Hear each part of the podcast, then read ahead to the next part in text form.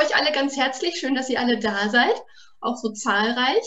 Ich will vorab gar nicht viel sagen. Der Herr Fischer stellt sich gleich selbst vor. Mm, ein paar organisatorische Dinge für den äh, am Anfang. Die meisten von euch wissen, wie das technisch bei uns läuft. Wenn ihr Fragen habt, dürft ihr gerne euer Mikrofon zwischendurch anstellen, die Frage stellen oder aber ihr schreibt eure Frage in den Chat und dann ähm, stelle ich die Frage. Die Aufzeichnung, wenn die Technik mitspielt, könnt ihr später bei uns auf der Homepage äh, nochmal nachgucken oder bei uns im YouTube-Kanal und in ein paar Wochen dann auch im Podcast-Kanal. Wer eine Teilnahmebestätigung haben möchte, stelle ich gerne aus. Ähm, dann schickt ihr mir einfach eine E-Mail. Die E-Mail äh, stelle ich gleich in den Chat. Äh, dann schicke ich euch die per, per Mail, wie gesagt. Und ja, dann wünsche ich uns allen ganz viel Spaß heute Abend mit dem Herrn Fischer. Na dann, hallo von mir auch. Matthias Fischer ist mein Name, nachdem ich nicht groß anmoderiert werde heute, ohne Tusch haben wir ausgemacht. Ähm, ja. zwei äh, Sätze kurz zu mir, aber wirklich nur ganz, ganz kurz. Ähm, der, der Wolfgang Fischer Versicherung. Wenn ist es, das sind im Endeffekt folgenden Personen. Kleinen Moment einmal damit das funktioniert.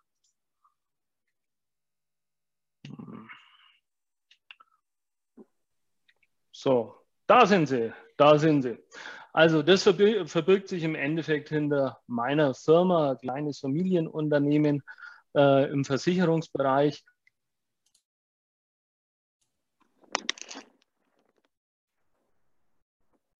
Für Handler spezialisiert haben, da mit Fokus auf Pferdebehandler, also auf Hufpfleger, Hufschmiede, Pferdephysiotherapeuten, aber auch eben Pferdeheilpraktiker, Pferdedentisten. Das ist so unser Klientel und da sind wir deutschlandweit mit über 1500 Kunden vertreten. Und ich behaupte einfach mal, wir kennen uns da so ein bisschen in der Materie aus. Und ähm, der Tierheilpraktiker ganz allgemein, also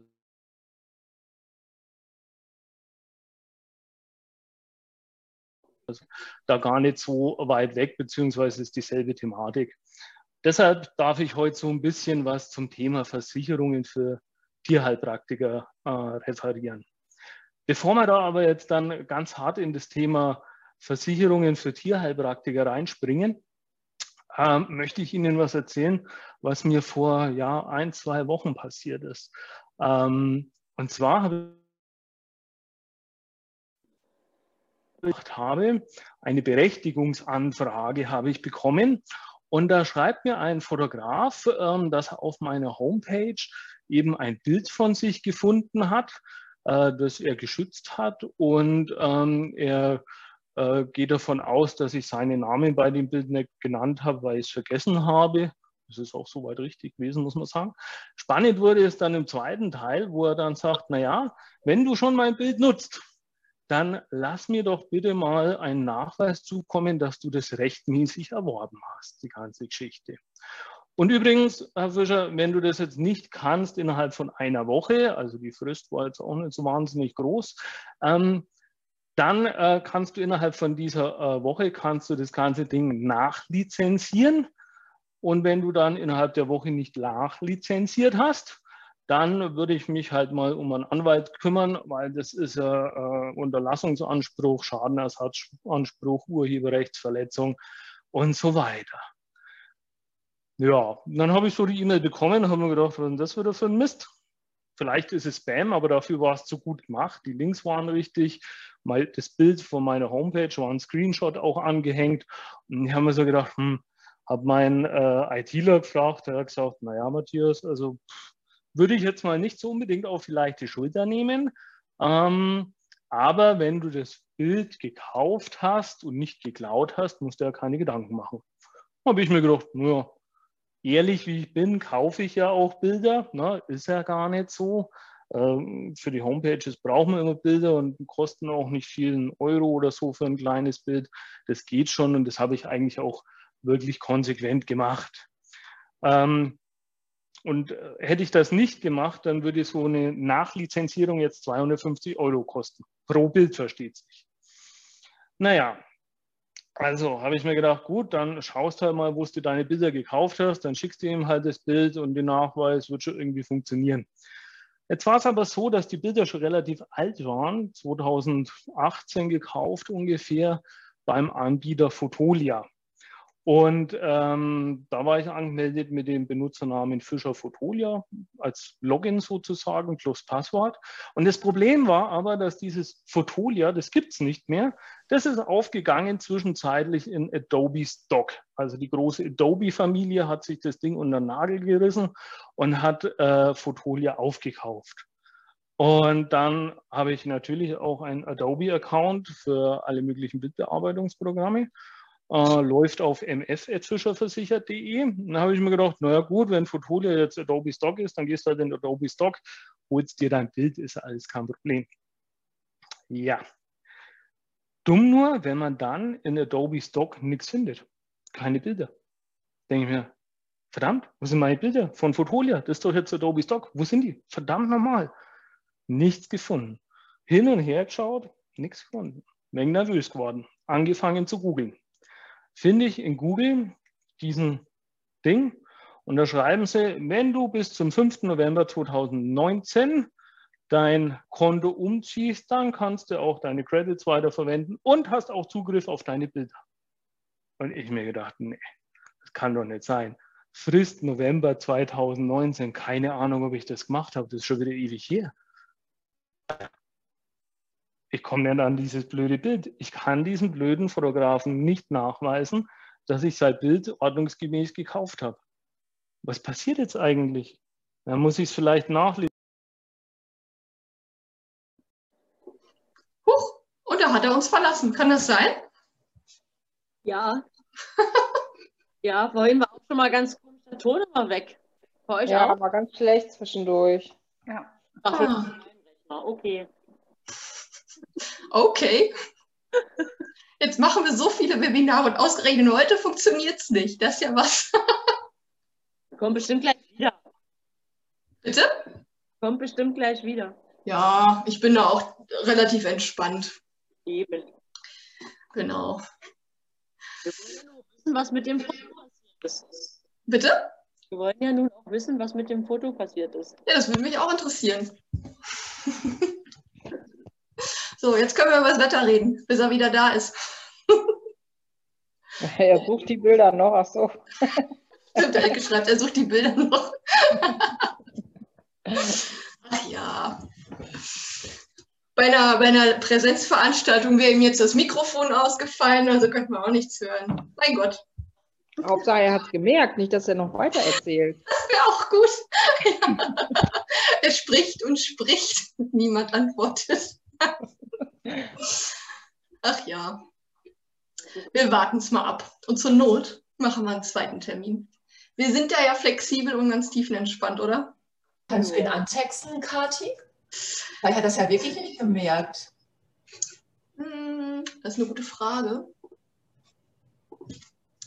Mal schauen, ob ich überhaupt. Wir haben bisher auch nur per Webinar Kontakt gehabt, okay. beziehungsweise per E-Mail. Wir haben gar nicht telefoniert. Läuft bei uns. Jetzt, wo es spannend wurde. Also ja, ne? Jeder will wissen, was mit dem Foto passiert. Ja. Und dann verlässt er uns. Auf was man einmal alles achten muss, das ist ja erschreckend. Ja. Wahnsinn, oder? Hm. Ja.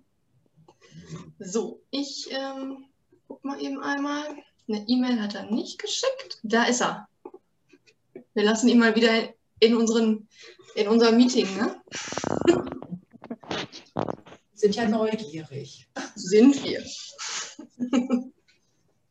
Hallo, Herr Fischer, sind Sie wieder da? Hi, ich bin wieder da. Mensch, jetzt war ich so schön am Erzählen. Haben wir uns alle noch wir wollen immer noch wissen, was mit dem Foto ist. Haben Sie es ja. okay, dann mache ich einfach mal weiter, wo ich hoffe, äh, geendet worden zu sein, sozusagen. ähm, ja, also wie gesagt, ich war ziemlich in, in ja, Aufruhr, wusste nicht wohin, wusste auch vor allen Dingen nicht, wen ich fragen kann wegen diesem blöden Foto und habe das Schlimmste befürchtet, bis ich das Glück hatte, dass mein Mitarbeiter, den ich das erzählt hatte, äh, ich musste ihn ja darauf vorbereiten, dass er jetzt kein Gehalt mehr bekommt in nächster Zeit, ähm, der hat gesagt, du, ähm, kann sein, dass die Fotos einfach unter einem anderen Account liegen? Und tata, da waren die Fotos. Ich konnte dem Fotografen eine freundliche E-Mail schicken, indem ich ihm geschrieben habe, dass ich das natürlich gekauft habe und dass alles in bester Ordnung ist. Ähm, und mir ist ein riesen Stein vom Herzen gefallen, weil das Thema war erledigt und ich hätte wirklich nicht gewusst, wo ich hin soll mit der ganzen Kiste. Ja, ist also gut ausgegangen. Und jetzt fragen Sie sich, warum erzähle ich Ihnen von meinen Problemen? Weil ich mir dann gedacht habe, Mensch, ich glaube, genau so geht es allen meinen Kunden, wenn die mal einen Versicherungsschaden haben. Wenn es da heißt, lieber Tierheilpraktiker, du hast meinen Hund behandelt, jetzt geht es ihm schlecht, ich möchte das und das Geld von dir, ich möchte die und die Behandlungskosten, ich weiß noch nicht, wie es weitergeht, wie teuer das Ganze wird. Und man dann so als Tierheilpraktiker sich denkt, verflucht, noch nie damit zu tun gehabt, Juristen, was machen wir?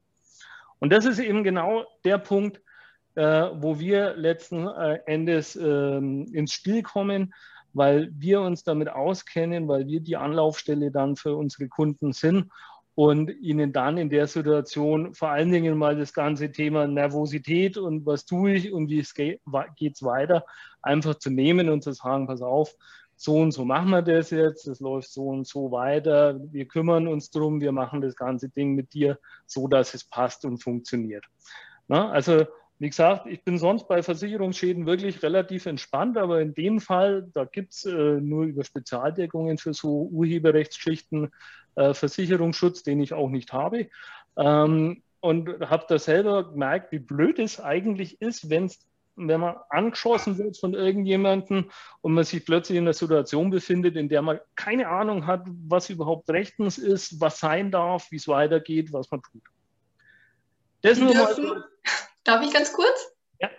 Sie dürfen wieder Ihre Präsentation starten, wenn Sie möchten. Ach Mensch, ich muss meinen Bildschirm freigeben. Ja, siehst du mal. Dankeschön. Äh, da sind wir. Jetzt sind wir wieder in der Präsentation. Ne? Perfekt, Dankeschön. Perfekt, Dankeschön. Das hätte ich wahrscheinlich in drei Jahren nicht gecheckt. okay. Ähm, ja, jetzt muss ich wieder an die Stelle springen, wo ich eigentlich schon war, nämlich hier. Genau. Und aus diesem Grund ähm, sind wir heute auch zusammen, um einfach mal zu besprechen, was für Versicherungen braucht man so als Tierheilpraktiker. Ich sage es vorneweg, äh, man kann alles versichern, der Geldbeutel muss es aber halt auch hergeben. Und deshalb beschränken wir uns heute auch mal auf die Top 3, bei denen ich sage, die sind die Deckungen, die man haben sollte, die einem wirklich äh, im Ernstfall äh, auf jeden Fall weiterhelfen. Und wenn dann noch Platz ist, kann man sich um alles andere kümmern. Das Schöne ist, letzten Endes kann man sich auch ganz gut merken, denn es ist genauso wie in der Kfz-Versicherung, wie beim Auto. Die meisten wissen, wie man ein Auto versichert. Da gibt es drei Bausteine letzten Endes, so grob. Es gibt so die Haftpflichtversicherung, es gibt so eine Teil- oder Vollkaskoversicherung und da gibt es noch den Verkehrsrechtsschutz. Ne? Also jeder, der sich ein Auto kauft, der denkt zumindest mal kurzfristig über die drei Geschichten nach, wobei er über die Haftpflichtversicherung nicht nachdenkt, weil die muss er haben. Ist in Kfz eine Pflichtversicherung. Und ähm, die Tatsache, dass er eine Pflichtversicherung ist, äh, zeigt auch, wie wichtig so eine Haftpflichtversicherung ist. Also der Gesetzgeber sagt zumindest beim Auto, da möchte ich verpflichten, dass jeder eine hat. Bei Betriebshaftpflicht, Berufshaftpflicht, Privathaftpflicht, da stellt das frei, aber ganz ehrlich, für jeden, der praktiziert, ist sie eigentlich eine kleine Pflichtversicherung. Darf ich mal was fragen? Selbstverständlich. Ähm, das Thema fällt mir immer wieder auf die Füße, dass man eine Haftpflicht und einen Rechtsschutz eigentlich braucht. Und immer wieder werde ich gefragt, naja, aber eigentlich ist so eine Haftpflicht alles drin, auch Rechtsschutz. Und ich kriege es ja. immer wieder dann erklärt, dass man den Rechtsschutz auch ähm, für die Fälle braucht, wo die Haftpflicht dann aussteigen würde. Aber auf der anderen Seite, die Haftpflicht muss ja auch einen Teil tragen, oder nicht? Ja, also Sie haben schon recht, dass die, die Haftpflichtversicherung und die Rechtsschutzversicherung sehr eng zusammenspielen und auch zusammengehören und stellenweise die Haftpflicht Rechtsschutzbestandteile hat. Das Schöne ist, ich erkläre es später auch noch ein wenig genauer, äh, was ich damit meine, aber um sich mal ganz grob die zwei zu unterscheiden, ähm, wir haben es fast richtig hier äh, dargestellt. Und zwar haben wir hier die Haftpflichtversicherung als Schutzschild äh, dargestellt vom Symbol her. Ja, das ist also Haftpflicht ist immer dann, wenn jemand auf mich zukommt und was von mir will. Der will einen Schadenersatzanspruch gegen mich stellen, der will an meine Kohle letzten Endes und ich muss mich verteidigen. Und die Rechtsschutzversicherung, wenn dieses Paragraphenzeichen nicht so schön wäre, dann hätten wir auch ein Schwert nehmen können. Denn die Rechtsschutzversicherung, die ist äh, unter anderem oder hauptsächlich dafür da, dass ich mein Recht bei einem anderen erstreite. Ja? Also ich wurde von, machen wir es gleich plastisch, äh, Sie behandeln einen Hund und der Hund beißt Sie und Sie sagen, ich möchte äh, wegen dem Hundebiss äh, Verdienstausfall vom Besitzer haben. Ja? Dann sind wir eher in der Sache Rechtsschutzversicherung. Ich möchte mein Recht einfordern. Also Schwert und Schild, so ganz grob kann man sich das ein bisschen vorstellen. Äh, aber es gibt Überschneidungen auf jeden Fall. Soll ja auch nicht so einfach werden, weil ansonsten bin ich ja arbeitslos. Ne? Muss ich nichts mehr erklären. Okay, wir äh, fangen mal mit der Haftpflichtversicherung einfach an ähm, und schauen uns mal kurz an, was so eine Haftpflichtversicherung eigentlich ist. Ähm, dafür kurzes Beispiel mit gekauften Bildern. Ähm, äh, stellen Sie sich vor, ähm, Sie haben einen Kunden mit einem Pferd oder einem Hund und ähm, der äh, Kunde bringt das Tier regelmäßig zu Ihnen in Behandlung. Man kennt sich, gute Kundenbeziehung, alles ist schick. Und ähm, das sind Sie mit den schwarzen Haaren da. Und Irgendwann äh, kommt aber der Tag, ähm, dass Sie dem Tier bei der Behandlung etwas tun oder die Behandlung läuft nicht so, wie Sie sich vorstellen. Dem Tier geht es schlechter statt besser. Und wo vorher heile Welt war, das muss ich Ihnen nicht erzählen, stellen Sie plötzlich fest, dass manchmal Tiere sogar höher im Kurs stehen wie die eigenen Kinder. Ja? Ähm, und der Besitzer ist voll in Sorge und sagt, okay, wenn du das nicht kannst und nur verschlimmerst die ganze Geschichte, ich muss zum Tierarzt, wir müssen in die Tierklinik und, und, und und die Kosten, die trägst jetzt dann du. Ja, also aus dieser schönen Idylle ähm, kann ganz, ganz schnell, gerade in dem Tierbereich, einfach eine, ja, ich nenne es jetzt mal Feindschaft entstehen. Und erfahrungsgemäß ist es so, dass da dann auch äh, nicht unbedingt lange mit dem äh, Gang zum Anwalt gefackelt wird. Ja? Also wir haben das ganz, ganz oft, dass Kunden anrufen und sagen, hey, ich habe da einen Brief vom Anwalt gekriegt, ich weiß gar nicht, was los ist, wo das herkommt.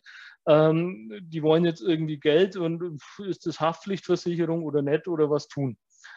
Ähm, genau, und das ist aber auch genau der Punkt, wo die Haftpflichtversicherung dann letzten Endes äh, ins Spiel kommt. Ja? Also jemand Fremdes, jemand anderes beschuldigt Sie oder möchte von Ihnen eine Leistung bekommen, einen Schadenersatz bekommen.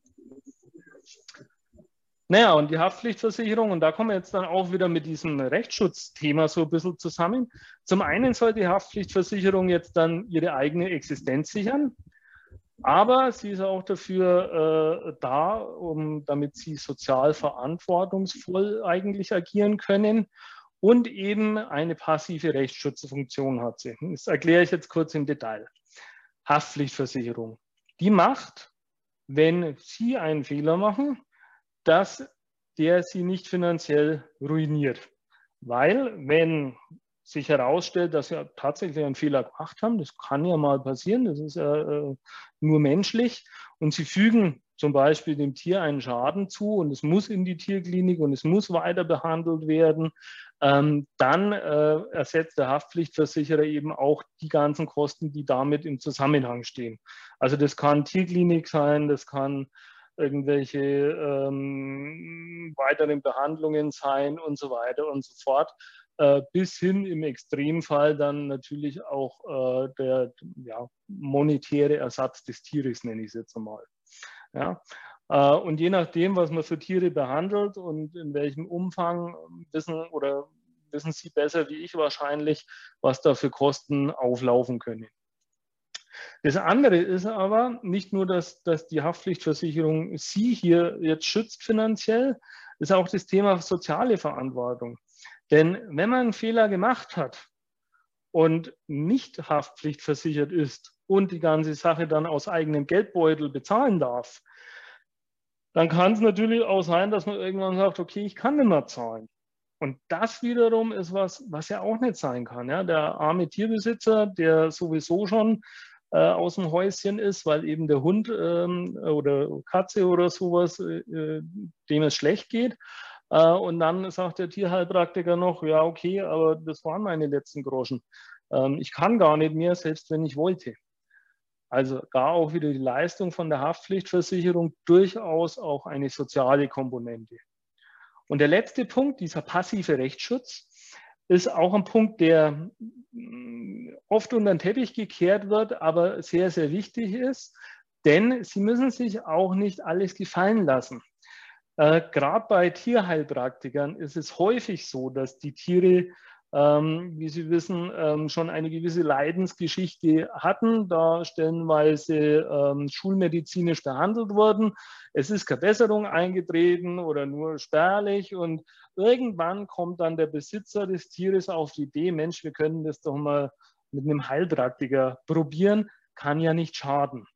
Und blöderweise ist es dann so, dass wenn der Heilpraktiker angefangen hat und vielleicht noch gar nichts bewirken konnte, ja, weil ja alles so seine Zeit auch braucht, dem Tier geht es aber immer schlechter und schlechter und schlechter, dann kommen die Besitzer auf den Strick und sagen, ja, als letztes war der Heilpraktiker dran, jetzt geht es meinem Tier schlecht, also muss der Heilpraktiker auch hier dafür gerade stehen. Ja? Dass die anderen das vielleicht auch nicht besser gemacht haben oder sogar da die Fehler gelegt wurden, äh, sehen die Leute da nicht.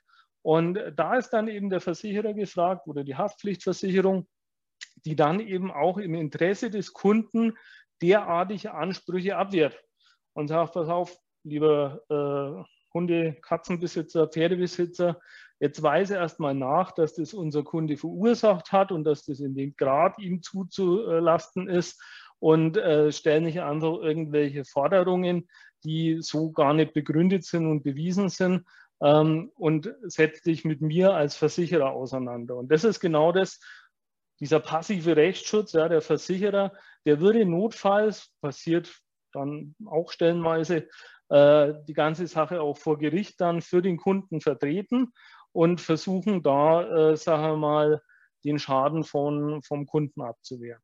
Ne?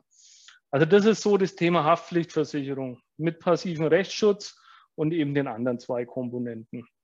Und deshalb auch die wirklich aller, allerwichtigste Versicherung. Ich persönlich sage immer, äh, Betrieb, egal welcher Größenordnung, ohne Haftpflichtversicherung kann ich nicht ernst nehmen. Will ich nicht ernst nehmen, äh, würde ich niemals beauftragen. Und in der Baubranche zum Beispiel ist es auch völlig üblich, dass man sich erst der Bestätigung der Haftpflichtversicherung zeigen lässt. Okay. Damit wir über das Thema Haftpflicht noch so ein bisschen reden können, oder ich wollte Ihnen noch ein paar Geschichten, einfach ein paar Grundlagen zum Thema Haftung mitgeben, ein paar gesetzliche, nur damit Sie die mal gehört haben, damit Sie wissen, okay, ähm, so in etwa äh, läuft es, ähm, hat mit Versicherung jetzt eigentlich nichts zu tun, aber ich denke, man sollte sich schon bewusst sein, in welcher Haftungssphäre man unterwegs ist, äh, was das bedeutet. Mhm. Der Paragraph 823 im bürgerlichen Gesetzbuch ist so die Mutter aller Schadenersatzansprüche.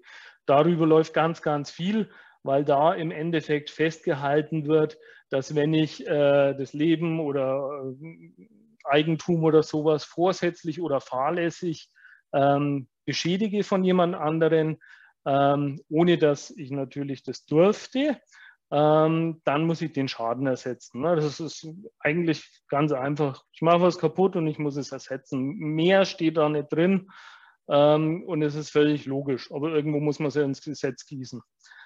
Ähm, daneben gibt es aber noch weitere so Haftungsgrundlagen, wie zum Beispiel für Sie wichtig der 833 BGB, weil ich einfach davon ausgehe, dass die meisten von Ihnen äh, selbst Haustiere haben, Hunde, Katzen, Pferde, wie auch immer, die sie privat halten.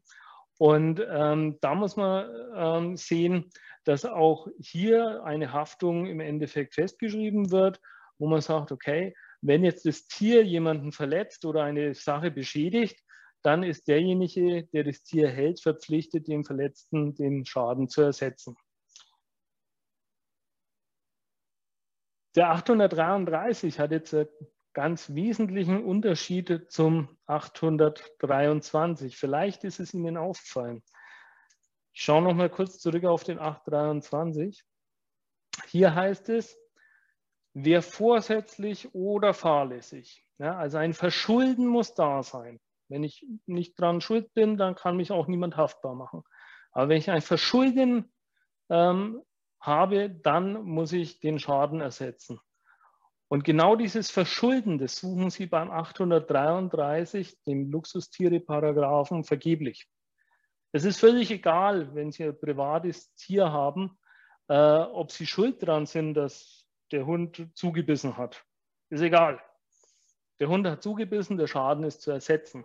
Das ist eine sogenannte Gefährdungshaftung und ist ein gefundenes Fressen für jeden Anwalt, weil der muss nicht beweisen, dass da irgendwie sie Schuld hatten oder so, sondern er sagt einfach, dein Hund, ein Biss in ein fremdes Bein, Schadenersatz ist da. Ja? Darüber muss man sich im Klaren sein. Das wissen die meisten Tierbesitzer so nicht unbedingt und haben das so auf dem Zettel. Äh, und ich glaube, wenn das äh, mehr Leute wüssten, dann würden manche Tiere auch ganz anders gehalten werden, äh, positiv ausgedrückt. Dazu habe ich eine Frage aus dem Chat. Ja. Von Alina. Gilt es auch, wenn ich in einer Behandlung von einem Tier verletzt werde? Äh, dem, grundsätzlich ja. Wir kommen aber dann später noch drauf, wie unterschiedlich die Rechtsprechung dann ist.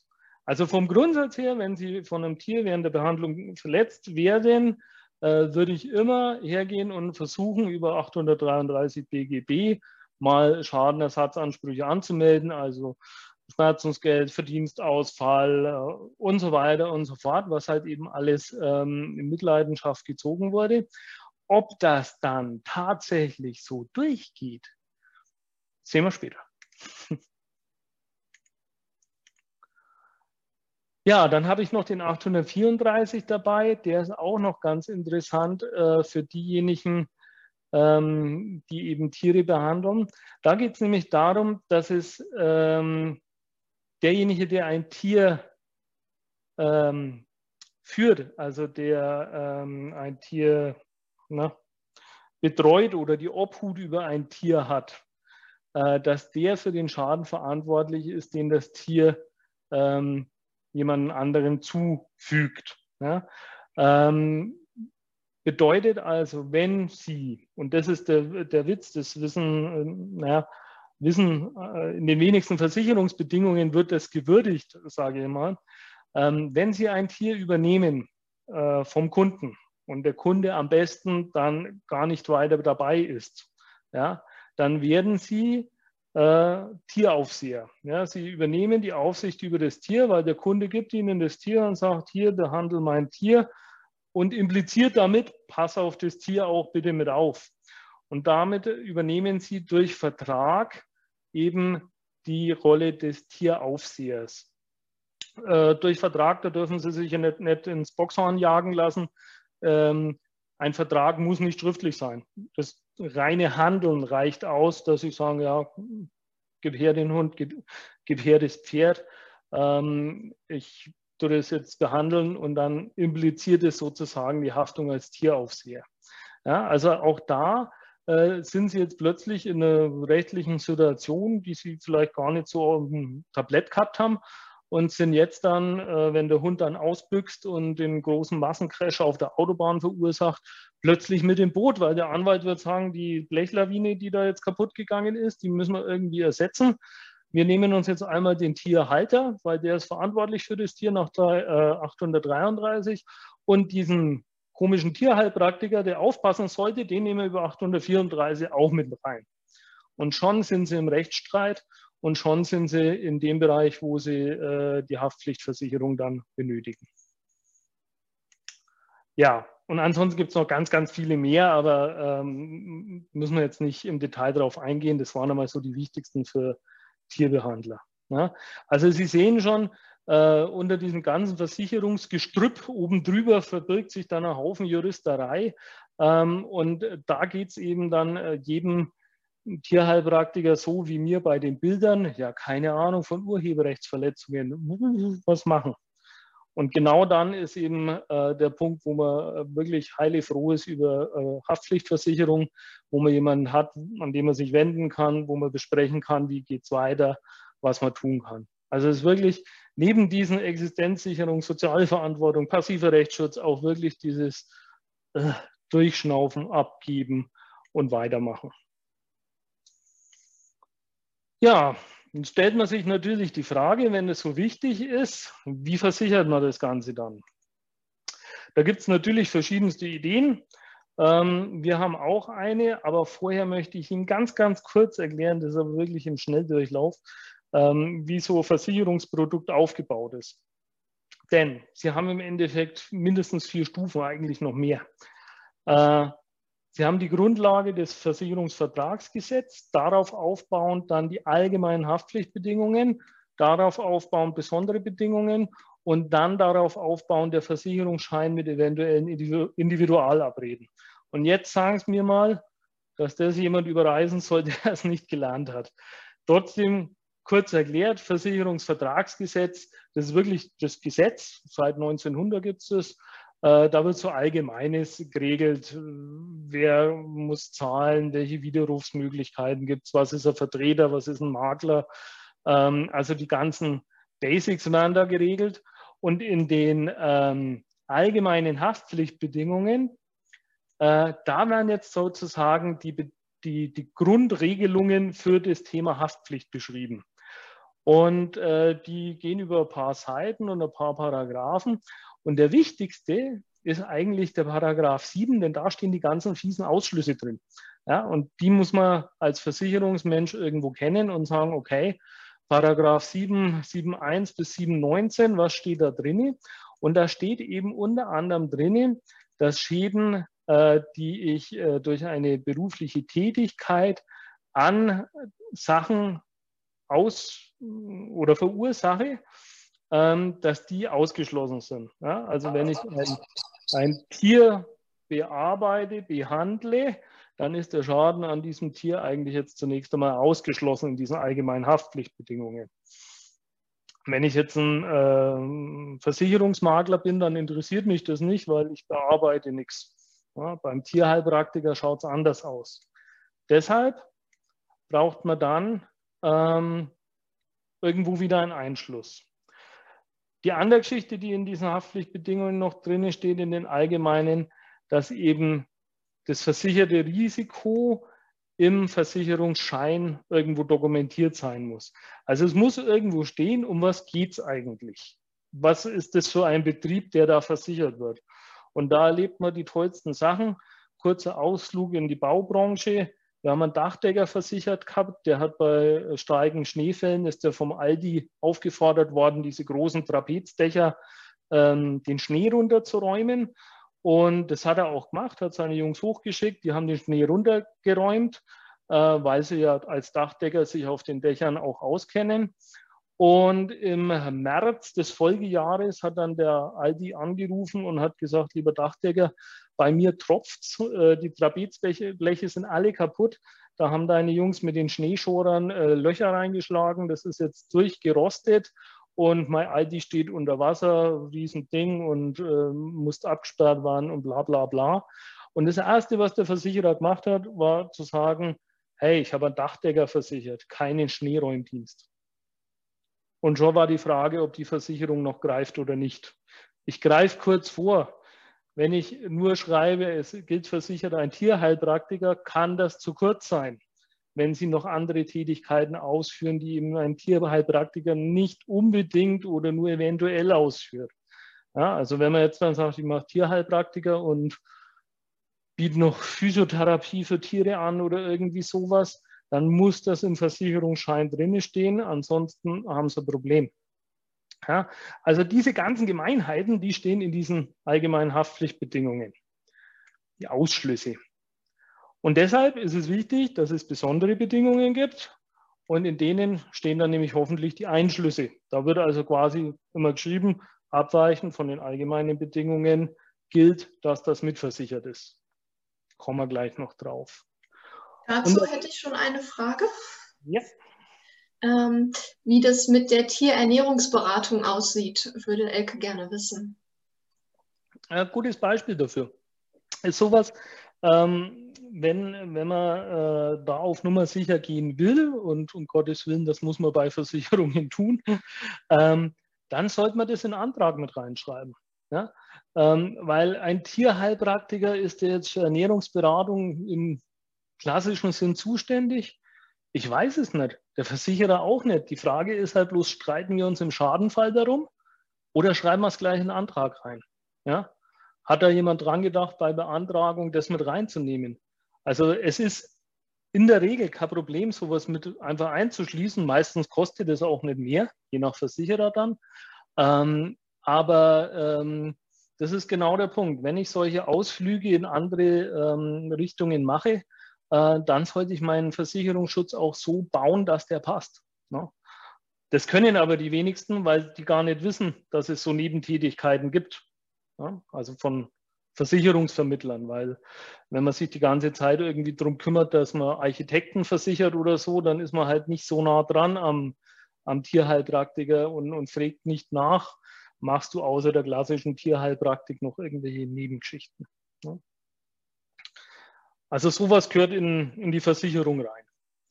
Äh, in Antrag oder wenn es schon einen Vertrag gibt, dann sollte man das einfach mal nachmelden, eine nette E-Mail an Versicherer schreiben, hey, mache auch Ernährungsberatung, bitte bestätige mir, dass das beitragsfrei mitversichert ist. Und dann wird man sehen, wie die reagieren. Ob sie Geld wollen oder ob sie sagen, ja, machen wir. Ne? Da sind wir eben genau bei dem Bereich Individualabreden. Naja, so funktioniert es und ähm, dann sehen Sie vielleicht äh, oder haben Sie schon erkannt, wo eigentlich die Musik spielt, wo eigentlich diese verschiedenen oder wo sich unterscheidet, wie gut der Versicherungsschutz ist, nämlich genau da bei den besonderen Bedingungen. Das ist das, was, wo ich mich klassischerweise aufhalte, weil ich dieses Versicherungsvertragsgesetz habe mal gelernt, wie das funktioniert und auch die allgemeinen Haftpflichtbedingungen würde ich behaupten, habe ich schon mal gelesen. Und ich frage mich dann immer, was kann ich in diese besonderen Bedingungen reinpacken oder eben, wenn es ganz individuelle Geschichten sind, in den Antrag, in den Versicherungsschein, damit mein Kunde eben äh, hier ordentlich versichert ist. Und das sind genau die, also nur beispielsweise oder beispielshaft sind schon noch ein paar andere, aber das sind so die wichtigsten Sachen. Das Thema Betriebsbeschreibung, das Thema Bearbeitungsschäden und auch dieses Thema, was wir vorhin hatten mit der Tierhüterhaftung, ob das richtig ähm, eingepackt ist. Und ich habe Ihnen einfach ein paar Screenshots gemacht von unseren äh, Anträgen, wo Sie sehen, ähm, wir, wir, schreiben halt im Dra Antrag schon rein, Versicherung für Tierheilpraktiker. Das bedeutet alles, was in der Ausbildung vermittelt wurde, auch, dass ich selber Schulungen machen kann irgendwo und außerdem haben wir folgende Nebenrisiken, Risiken, haben wir beitragsfrei einfach schon mal mit versichert, ob Sie das jetzt tun oder nicht. Ja, ähm, da könnte man jetzt wahrscheinlich, müssten wir abstimmen, so Sachen wie Ernährungsberatung für Tiere auch mit reinschreiben. Ne? Das machen wir halt immer so nach Bedarf. Wenn wir jetzt viele ähm, Kunden haben, die das eben tun, dann versuchen wir es generell mit reinzuschreiben, ansonsten über die ähm, äh, Individualabreden. Im Chat habe ich gerade ganz viele Fragen, Anmerkungen. Na dann, schießen Sie los. Genau, also Alina, dann muss ich eigentlich ja alles mit reinnehmen, also auch die Homöopathie und die Akupunktur ist ja ziemliche Auslegungssache, was die Versicherung dann anerkennt. Ähm, genau, und in welcher Ausbildung bitte, das möchte Sabine gerne wissen, das muss ja auch die Weiterbildung umfassen. Also die Damen würden gerne wissen, ähm, ja, was genau ich dann an, ähm, wie soll ich es formulieren, an Sachen mit in meinen Versicherungsschein aufnehmen lassen muss, äh, dass wirklich alles abgedeckt ist. Alles. Um sicher zu gehen, alles. Äh, das ist genau das, was ich sage. Ähm, Versicherungen, das ist so so blödes Ding aus dem Online-Zeitalter, so gar nicht IT, Mark und Technik. Aber das ist genau das Problem. Die Versicherer versuchen alle irgendwie über standardisierte Produkte irgendwie möglichst viel zu erschlagen. Ja? Und die sagen dann, okay, das ist die Police für Tierheilpraktiker und das ist für die Hufschmiede und tschak, tschak, fertig, bums, äh, Bedingungswerk hinten dran geklatscht und erledigt ähm, weil sie auch wissen, dass die meisten Menschen sich nicht so damit befassen äh, und um den Versicherungsschutz kümmern. Wenn Sie aber einen guten, vernünftigen Versicherungsschutz haben möchten, dann müssen Sie in der Betriebshaftpflicht hergehen und sagen, pass auf, das ist mein Betriebsbild, das tue ich alles und das möchte ich auch alles in meinem Antrag drinne stehen haben. Und wenn der Versicherer dann eine Police ausstellt, ohne dass er da irgendwo kenntlich macht, dass er irgendwas nicht akzeptiert, dann ist es auch versichert. Und wenn Sie dann eine Ausbildung machen, die noch nicht im Antrag drin steht, dann meldet man sowas einfach nach und sagt, hey, ich mache jetzt übrigens auch Ernährungsberatung, bitte bestätigen. Also so Betriebshaftpflichtversicherung, jede Versicherung eigentlich, die leben. Ja, da braucht es eine gewisse Aktion, damit es, ähm, damit es auch äh, aktuell bleibt. Äh, das ist auch sowas, äh, vielleicht um mal kurz auf unser Büro zurückzukommen wir verschicken halt auch einmal im Jahr online einen Fragebogen, wo wir genauso Sachen abklären und sagen, hey, hast du ein neues Tier gekauft, das wir mit versichern sollen? Wie ist in der Betriebsbeschreibung? Passt die noch? Hast du was Neues gelernt oder nicht? Ne? Also wo man dann eben, wo wir aktiv darauf zugehen, weil ich, mir ist schon klar, Sie machen heute Seminar, finden das vielleicht auch ganz witzig und denken sich, das mache ich auf jeden Fall. Also wenn ich mal ausbilde und dann vergessen Sie es wieder, weil das ist ganz normal. Ähm, das ist halt eben so, sagen wir, Betreuungsgeschichte dann auch. Aber es muss gelebt werden, wenn man sicher gehen möchte. Dann von Sandra noch eine Frage. Was ist denn, wenn ich jetzt eine Versicherung abschließe und dann eine Fortbildung mache? Sobald ich dann eine Nachmeldung machen muss, wird doch die Versicherung wieder teurer, oder? Ich kann doch nicht im Vorfeld alles reinschreiben lassen, so nach dem Motto, vielleicht lerne ich das noch. Nee, nee, es sollen, es sollen natürlich nur die Sachen im Antrag drinnen stehen, die ich aktuell ausführe. Und wenn ich dann eben meinen Betrieb erweitere, Umbau, andere Geschäftsfelder mit reinnehme, dann muss ich halt auch meinen Versicherungsschutz anpassen. Und dann kommt es halt ganz darauf an, bei welchem Versicherer, in welchem Tarif ich gelandet bin, nenne ich es jetzt einmal, ob der Versicherer sagt, okay, das machen wir beitragsfrei oder wir wollen da einen Zuschlag dafür haben. Kommt auch immer darauf an, was ich tue, ist ganz klar. Ähm, und da zeigt sich dann auch wieder so ein bisschen, ähm, wie der Vermittler aufgestellt ist, ähm, wo ich mit relativ gutem Gewissen behaupten kann, wenn es Themen sind, die einigermaßen artverwandt mit dem Tierheilpraktiker sind, also so Ernährungsberatung und sowas, dann haben wir das schon so oft mit dem Versicherer verhandelt, dass wir wissen, dass wir das beitragsfrei reinkriegen weil wir halt auch einen richtigen Versicherer ausgesucht haben. Es gibt andere Versicherer, die lassen sich halt wirklich jede blöde Kleinigkeit bezahlen. Und dann kommen manchmal Policen raus, wo man sagt, die kosten das Dreifache von dem, was eigentlich sein müsste. Die haben, haben zwar am Anfang recht günstig ausgeschaut und dann kam das dazu und das und das und dann ist es doof. Ja? Also es ist wirklich nicht einfach, ich mache vielleicht irgendwann das und das, sondern das, was getan wird und das immer wieder aktualisieren dann sind wir auf der richtigen Seite. Gut, noch, noch Fragen? Wenn Sie gerade so geflutet wurden? Mm, nee, gerade nicht. Okay, dann gehen wir mal weiter. Äh, ja, also die Schäden am Tier, ähm, die müssen halt ordentlich drin sein äh, und nicht nur ausgeschlossen, sondern eben wieder eingeschlossen, ist klar. Gibt die verschiedensten Klauseln. Das ist jetzt die, die wir normalerweise nehmen. Ähm, weil wir sagen, 60.000 Euro ist in der Regel ausreichend für, für einen Schaden am Tier und der Selbstbeteiligung von 100 Euro äh, haben wir auch im Normalfall drin, weil wir sagen, wir möchten ähm, jetzt nicht, dass das alles auf den Versicherer rübergeprügelt wird. Ich sage mal vom, keine Ahnung, weil der Tierheilpraktiker einen Kaffee auf die Bluse von der Kundin geschüttet hat und die gereinigt werden muss. Ja. Okay. Ähm, ja, und der dritte Punkt ist eben das Thema Tierhüterhaftung. Das habe ich ja schon äh, erklärt. äh, ist ausgeschlossen in den AHBs äh, beziehungsweise da nicht erfasst. Und ähm, sie können aber zum Tierhüter werden und dann muss es halt auch versichert sein. Jo, also so ungefähr funktioniert Haftpflichtversicherung so ganz grob mit tausend äh, anderen Geschichten. Ja, dann ähm, noch ganz kurz, ähm, weil man sich natürlich fragt, um Gottes Willen, was kostet sowas? Das ist jetzt so, wie es wir grundsätzlich äh, immer mal vermitteln, um Ihnen einen Anhaltspunkt zu geben. Ähm, und ich möchte auch kurz was dazu sagen, warum wir das so machen. Ähm, bei uns beginnen die Policen mit 18,15 Euro pro Monat, also relativ äh, überschaubar auf der einen Seite. Auf der anderen Seite haben wir natürlich alles getan äh, oder tun auch immer wieder alles, um die Prämien möglichst gering zu halten. Ähm, das Problem ist nur, dass so Betriebshaftpflichtversicherung, da sind wir im gewerblichen Bereich und die Versicherer sagen, oh, wir sind Gewerbe und also unter 150 Euro Nettobeitrag im Jahr, da können wir ja gar nicht kostendeckend arbeiten, bla bla bla bla bla.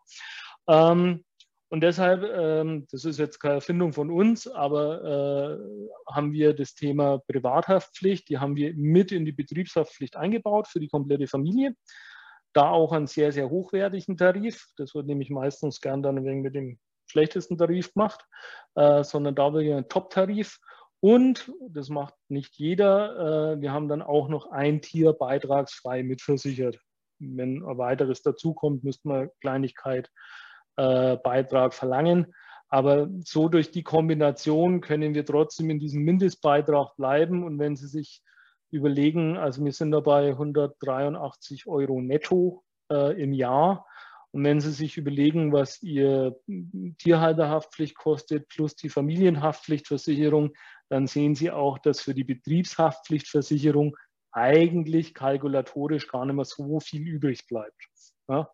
Ähm, Deshalb haben wir diese Kombination da so gebaut und auch, weil es aus abwicklungstechnischen Gründen einfacher ist, weil man sagen kann, okay, immer wenn ein Haftpflichtthema aufkommt, dann läuft es über diesen Vertrag und ich muss nicht schauen, ah, war ich jetzt bei dem Kunden gerade als Gewerbetreibender oder war ich da schon wieder eigentlich privat, weil ich mit ihm danach noch Kaffee getrunken habe.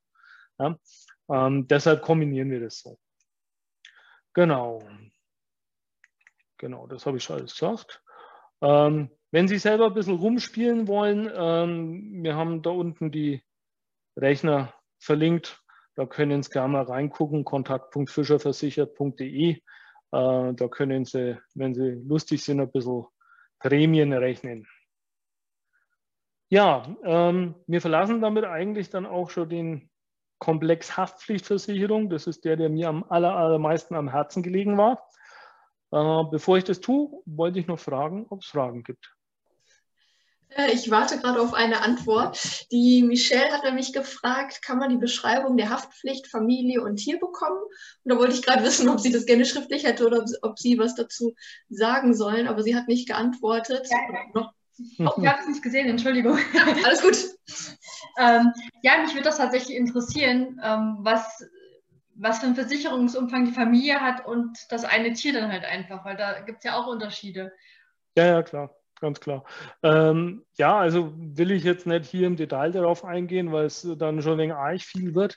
Äh, also entweder, entweder machen wir es so, dass Sie einfach über, über diese kontakt.fischerversichert.de einfach sich, da kann man auch einfach mal berechnen und sich ein Angebot zuschicken lassen ähm, mit den ganzen Bedingungen und so weiter und so fort. Oder wir machen es halt, äh, dass die E-Mail an mich weitergegeben wird, dann löse ich das halt aus. Das ist auch kein Problem. Ne? Aber logischerweise, wer bei uns anfragt, kriegt alles mit Bedingungen und äh, ja, wie sie es gehört halt. okay. Dann springen wir ins Thema Rechtsschutzversicherung. So, auf die Schnelle. Den großen Gegenspieler zur oder Gegenspieler komplementär äh, eigentlich zur Haftpflichtversicherung. Eine Frage ist noch aufgetaucht. Ich hoffe zu Rechtsschutz. Ich hoffe zu Rechtsschutz. äh, Sabine würde ge gerne wissen, wie ist das mit Blutegeln? Das ist ja oft nicht mitversichert. Ist ein Klassiker, ja. Es ist genauso ein Klassiker, wo ich sage, ist das noch Tierheilpraktik oder ist das schon irgendwas anderes? Ähm, so ganz klassisches Ding, wo ich sage, Blutegeltherapie gehört in Antrag rein, muss nachgemeldet werden. Äh, kriegen wir, weiß ich aus dem Kopf, beitragsfrei locker mit hin. Bei anderen Versicherern kann es sein, dass was kostet, ich weiß es nicht, kommt immer drauf an. Äh, aber es ist so ganz, äh, so Klassiker, ja. Gut, dann schauen wir uns die Rechtsschutzversicherung an. Wieder mit Pferd, so als Beispiel. Das hatten wir nämlich, ähm, da bin ich aus allen Wolken gefallen, muss ich ganz ehrlich sagen, bei einer Hufpflegerin. Äh, der Sachverhalt ist aber auf alle anderen auch locker anwendbar. Und zwar hatten wir eine Hufpflegerin, die hat die Hufe gemacht von einem Pferd in einem Stall. Und ähm, der Besitzer des Stalls, nicht einmal der Besitzer des Pferdes, ähm, hat die irgendwie nicht leiden können, warum auch immer. Und nachdem das Pferd irgendwie schon mit Krankheiten gesegnet war und so weiter und so fort und äh, sich die Hufpflegerin dann mit diesem Stallbesitzer irgendwie angelegt hatte und die sich nicht grün waren, war unsere Hufpflegerin dann sehr erstaunt, als eines Morgens das Telefon klingelte, sich ein Polizeioberwachtmeister oder ähnlich meldete und sie gebeten hat, sie möge doch einmal auf die Wache kommen, um eine Aussage zu machen, denn gegen sie liegt die Anzeige wegen Tierquälerei vor. So. Und dann hat die bei uns angerufen und ich gesagt, was soll denn das? Sagte, ja, sie weiß auch nicht, also sie hat das Pferd behandelt und ja, das ist alles wegen, aber dieser Stallbesitzer, der hat einen völligen Treffer und der äh, findet Hufpflege eh völlig verwerflich, weil nur Schmiede an Pferde ran dürfen und und und. Also so ein festgefahrener älterer Mann, nenne ich es jetzt einmal.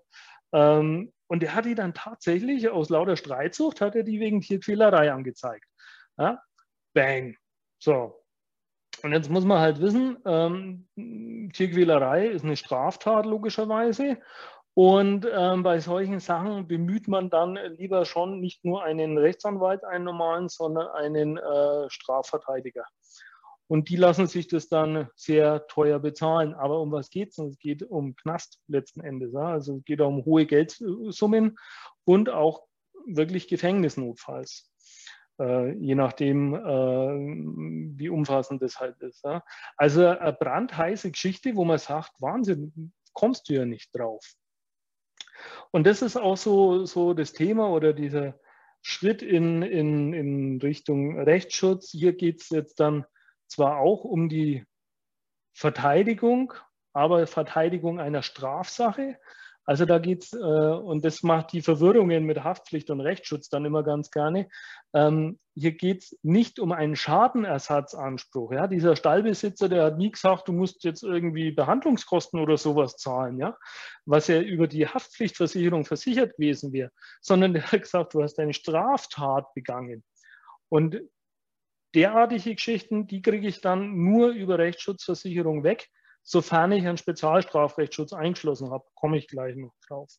Ja, aber das war für mich so, äh, muss ich äh, ehrlich sagen, so das Ding, wo ich mir gedacht habe, da kommst du ja nicht drauf, äh, dass sowas passieren kann. Aber klar, ähm, Tierquälerei, wenn da jemand was Böses will, dann haue ich dem Tierbehandler sowas rein. Ja, ähm, Wahnsinn. Aber vielleicht, bevor wir zu den Details für Tierheilpraktiker gehen, nochmal einen kurzen Schritt zurück. Rechtsschutzversicherung, was macht die eigentlich? Letzten Endes geht es darum, ähm, dass äh, bei ähm, äh, Rechtsstreit, wenn der vor Gericht landet, dass da halt sehr hohe Summen äh, zur Debatte stehen an, Kost an, Kosten einfach. Also hier in dem Beispiel, ne, das ist jetzt so das klassische Autounfallbeispiel, 35.000 Euro Schmerzensgeld, drei Instanzen werden durchgekämpft und es kostet am Ende 25.000 Euro knapp ja, die der Verlierer bezahlt. Ja, also der Verlierer des Gerichtsstreits zahlt immer die kompletten Kosten. Na, äh, hier unten für die Instanzen, Anwälte, gegnerische Anwälte, Revision, Gutachterkosten und so weiter. Und das ist das Problem. Der, der verliert, der zahlt. Und deshalb führt es dazu, stellenweise, ähm, dass man sich die Frage stellt, will ich diesen Rechtsstreit eigentlich eingehen? Traue ich mich das? Bin ich mir so sicher, dass ich Recht habe? Ja, ich tue mir noch mal ganz auf den Anfall, äh, Anfang zurückspulen. Der Herr Fischer mit der Urheberrechtsverletzung. Ja, verflucht. Ich habe auch überlegt, ob ich dem die 250 Euro zahle. Ja, weil ich mir gedacht habe, pff, äh, bevor wir da riesen Fass aufmachen und Rechtsanwaltskosten und, und äh, Abmahnbriefe und sowas äh, bezahlt werden müssen, vielleicht gebe ich lieber gleich klein bei. Und die Rechtsschutzversicherung, die macht eben im Endeffekt, dass auch der kleine, der kleine Mann sich gegen die großen auflehnen kann. Ja? Also ich kann als kleiner Matthias Fischer, kann ich mich mit Rechtsschutzversicherung auch gegen Microsoft irgendwie zur Wehr setzen, wenn die mir was tun. Oder sonstige große Unternehmen. Oder auch gegnerische Versicherungen. Deshalb kennt man es in der Kfz-Versicherung so gut, weil man einen Verkehrsunfall hat und es ist garantierte Haftpflichtversicherung vom Gegner dabei und der will mal Paroli bieten, aber der Haftpflichtversicherer hält dagegen. Ja, und dann ist halt cool, wenn man so einen Verkehrsrechtsschutz hat und, äh, sagen wir, ohne dieses Kostenrisiko in den Prozess reingehen kann. Dafür ist die Rechtsschutzversicherung da. Und wenn man sich mal so überlegt, die Deutschen sind ja ein ganz sanftmütiges Volk, also ich, ein Volk der Elfen ohne Streit. Ähm, komischerweise gehen trotzdem über zwei Millionen Zivilklagen jedes Jahr ein. Die Deutschen fahren auch super Auto. Es äh, wird sich immer an die Verkehrsregeln gehalten. Äh, die 2,4 Millionen Verkehrsunfälle, die trotzdem passieren, landen niemals vor Gericht. Und auch im Arbeitsrecht, jeder Arbeitgeber ist zum Arbeitnehmer freundlich und kein Arbeitnehmer bescheißt den Arbeitgeber. Also Grimms Märchen, ja, da muss man sagen, die 35 Millionen Mietverhältnisse äh, sorgen für zusätzliches Potenzial. Habe ich momentan schon wieder so einen Fall auf dem Tisch, wo es um äh, äh, Beschädigung der Mietsache geht, ähm, hat man immer irgendwo Knatsch.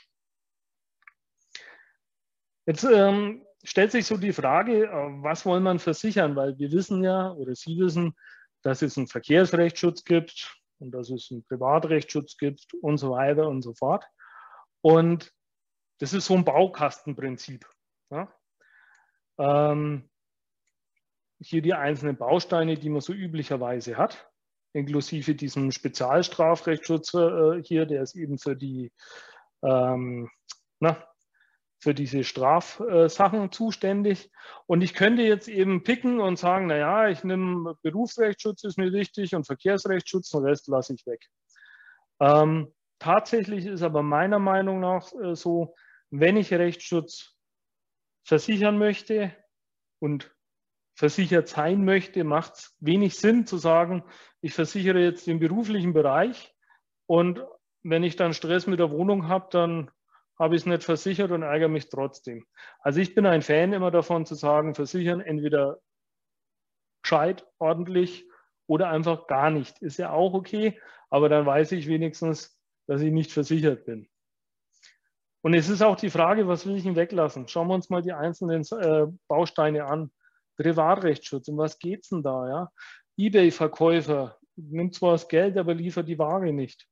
Oder äh, es wird äh, Kreditkartenmissbrauch äh, betrieben. Ja? Also im Privatrechtsschutz, da gibt es äh, genügend Geschichten, wo man, wo man Ärger fabrizieren kann. Genauso im Beruf, also als Angestellter jetzt hat.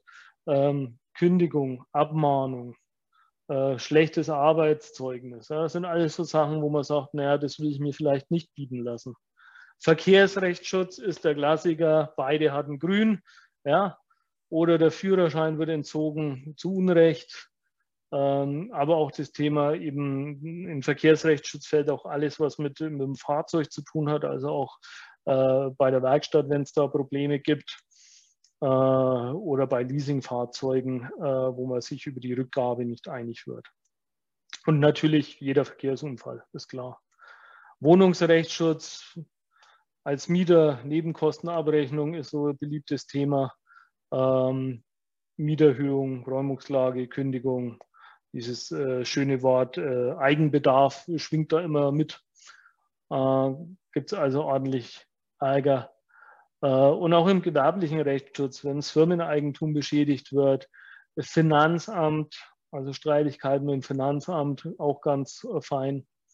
Äh, oder auch mit Sozialversicherungsträgern.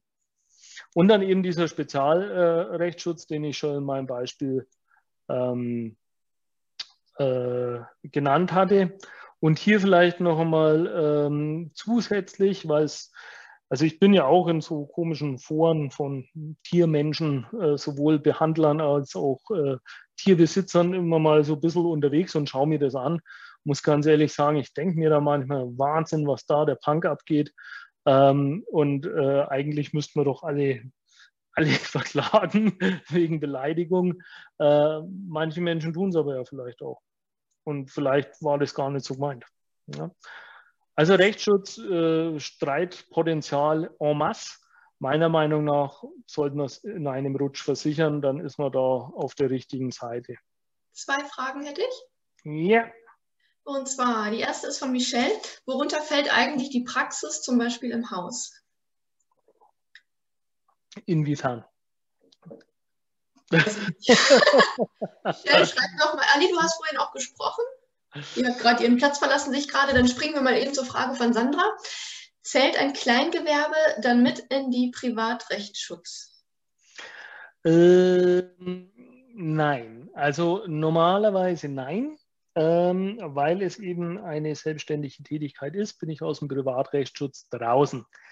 Aber es gibt äh, Rechtsschutzverträge, die sehen eine neben berufliche, selbstständige Tätigkeit in, was sind da immer die Grenzen? Ich glaube so 18.000, 20.000 Euro Jahresbruttoumsatz als äh, mitversichert an. Ist auch eine sehr schöne Geschichte, muss man sagen, ähm, weil man dann eben nicht gleich in diesen echten Gewerberechtsschutz rüber muss, der halt auch wieder, weil halt Gewerbe davor steht, wieder teurer ist wie privat. Ähm, das kann eine sehr schöne Lösung sein. Man muss aber aufpassen, gerade weil da dann nicht alle Tarife diesen Spezialstrafrechtsschutz auch auf die gewerbliche Tätigkeit mit ausdehnen. Also da muss man hingucken. Aber vom Prinzip her kann man es machen. Okay. Und jetzt noch die Frage von Michelle. Vielleicht kannst du dich kurz wieder freischalten und äh, deine Frage einmal selbst stellen. Ja. ja. Ähm, wenn ich jetzt ähm, eine kleine Praxis im Haus habe und die Tiere zu einem nach Hause kommen und die da behandelt, wo fällt denn das drunter versicherungstechnisch generell?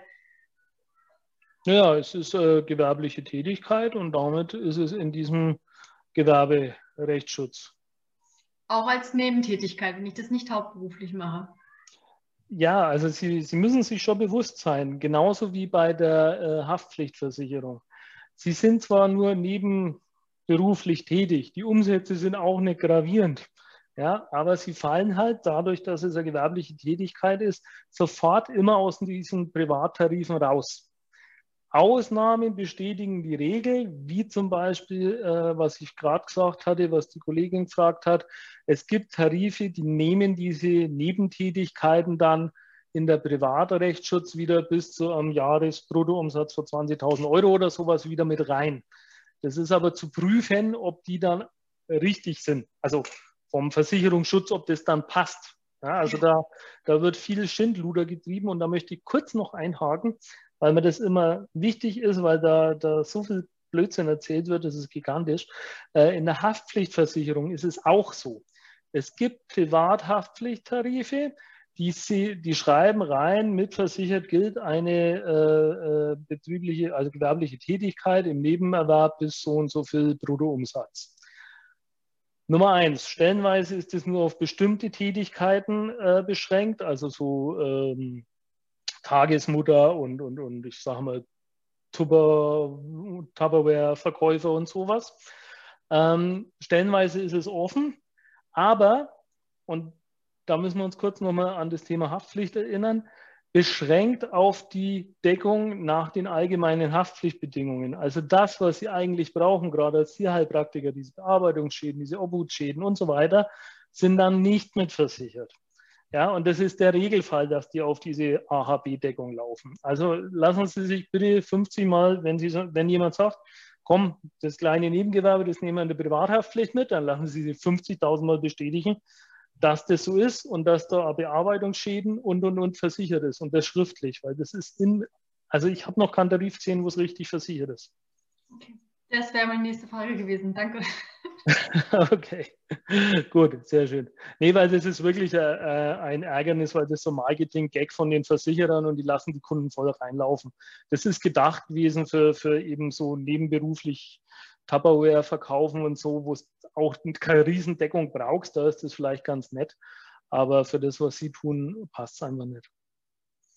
Gut, ähm, auch hier habe ich mal kurz in die Kosten geguckt. Rechtsschutzversicherung ist sogar teurer ähm, als eine Haftpflichtversicherung unter Umständen.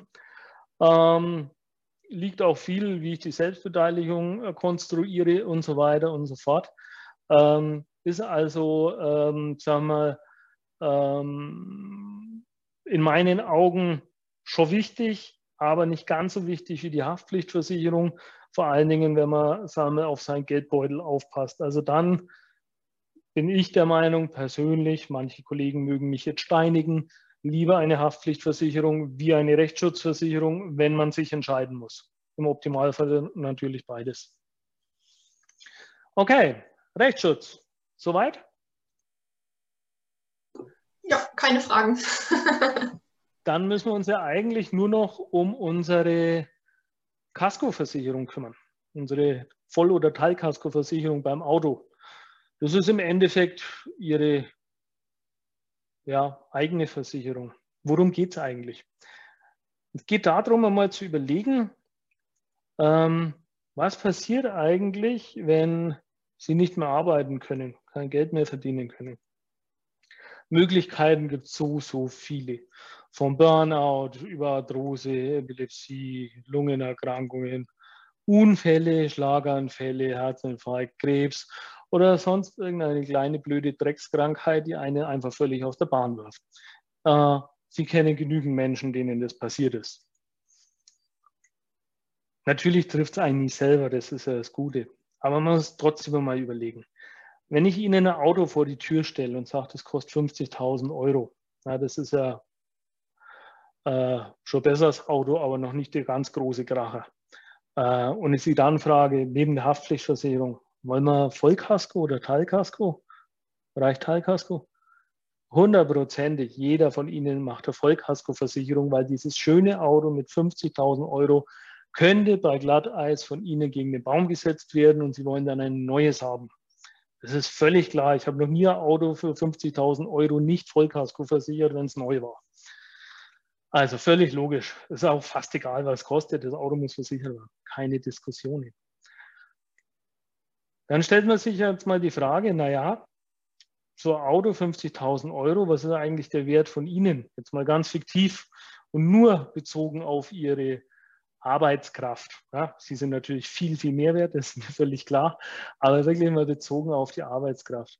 Wenn wir sagen, wir, Sie verdienen 2000 Euro im Monat, ja, das sind 24.000 Euro im Jahr, wenn Sie jetzt äh, 35 sind und bis 65 arbeiten, dann noch 30 Jahre, sind 720.000 Euro, die Ihre Arbeitskraft erwirtschaften wird. Ja, versichern. Also 720 ist zu kurz gegriffen, ne, mit Gehaltssteigerung und, und, und. Versichern tun wir vielleicht eine kleine Krankentagegeldversicherung. Aber bitte nur, wenn es nicht so arg viel kostet. Und da fragt, da fragt man sich schon, wo ist denn die Verhältnismäßigkeit? Auto 50.000 Euro, Arbeitskraft 720.000 Euro. Jetzt werden Sie sagen, ja, das Auto, das fährt schnell und das kann schnell mal gehe ich am Baum fahren. Ja, verflucht, Sie können drin sitzen. Ja, also, vielleicht ist das Auto kaputt und die Arbeitskraft, aber nur eins ist richtig versichert. Blöd. So, deshalb ähm, das Thema äh, äh, Berufsunfähigkeit und Alternativen dazu. Ich springe mal ganz kurz drüber. Äh, Vaterstaat hilft, weil man das immer hört. Ja, es gibt eine Erwerbsminderungsrente und es gibt eine gesetzliche Unfallversicherung. Gesetzliche Unfallversicherung leistet aber nur für Arbeitnehmer und nur dann, wenn sie eben hier von 7 Uhr bis 17 Uhr irgendwo auf der Arbeit sind. Das andere hier sind die Wochenenden. Ja. Also man sieht schon, dauernd habe ich da auch keinen Versicherungsschutz, gerade in der Freizeit nicht, wo halt blöderweise die meisten Unfälle passieren. Und das Thema Berufsunfähigkeit bzw. Erwerbsminderung ähm, da wissen Sie auch, das, was man als Arbeitnehmer an Erwerbsminderungsrente bekommt, äh, ist erstens von der Höhe nicht wahnsinnig hoch. Ne? Also 38 Prozent vom letzten Bruttoeinkommen ist so der Durchschnitt. Ähm, und das bekomme ich erst, wenn ich wirklich drei Stunden am Tag nicht mehr oder nicht länger als drei Stunden pro Tag dem allgemeinen Arbeitsmarkt zur Verfügung stehen kann.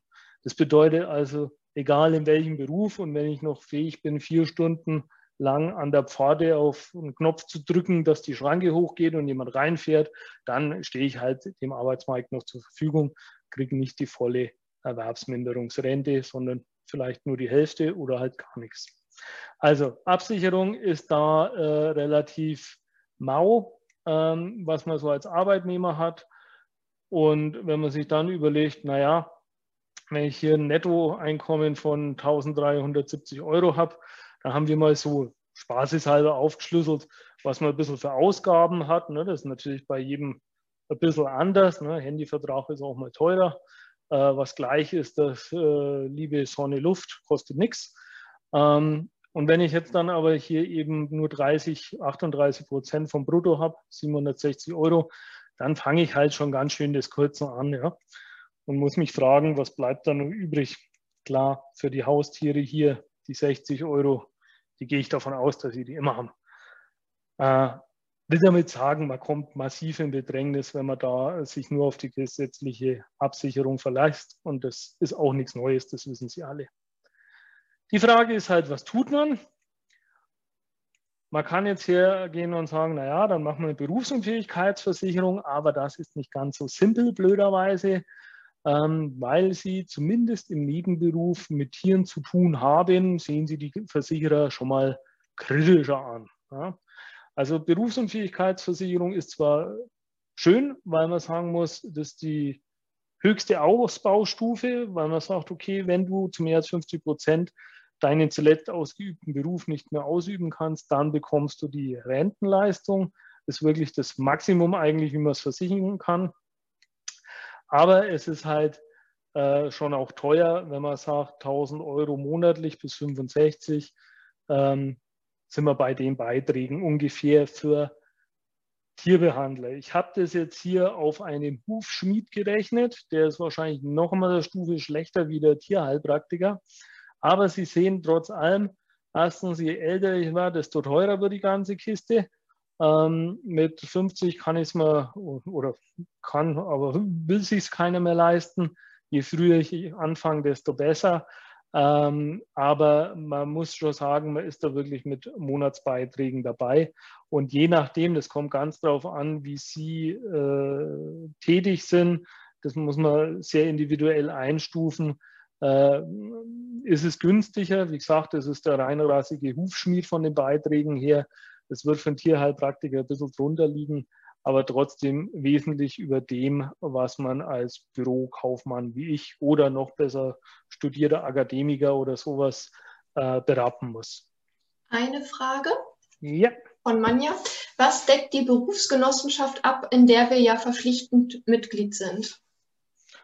Ja, nicht ganz mein Bericht, weil das ja Sozialversicherung ist, aber vom Grundsatz her Berufsgenossenschaft hat den äh, Zweck, dass sie die Arbeitskraft ihrer Mitglieder nach einem Unfall wiederherstellt.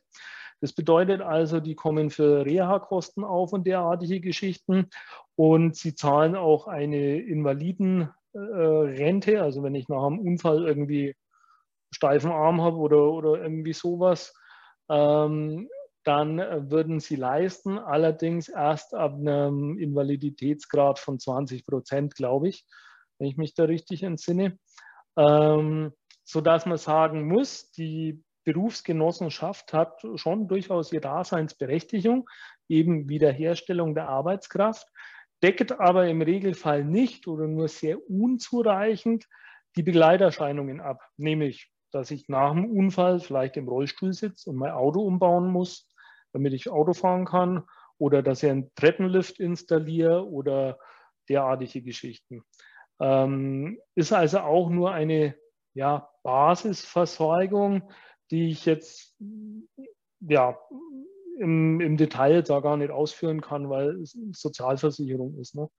Ähm, aber letzten Endes eben genau das Problem, dass ich eben schnell Geld brauche für Umbauten und so weiter nach dem Unfall nicht lösen kann.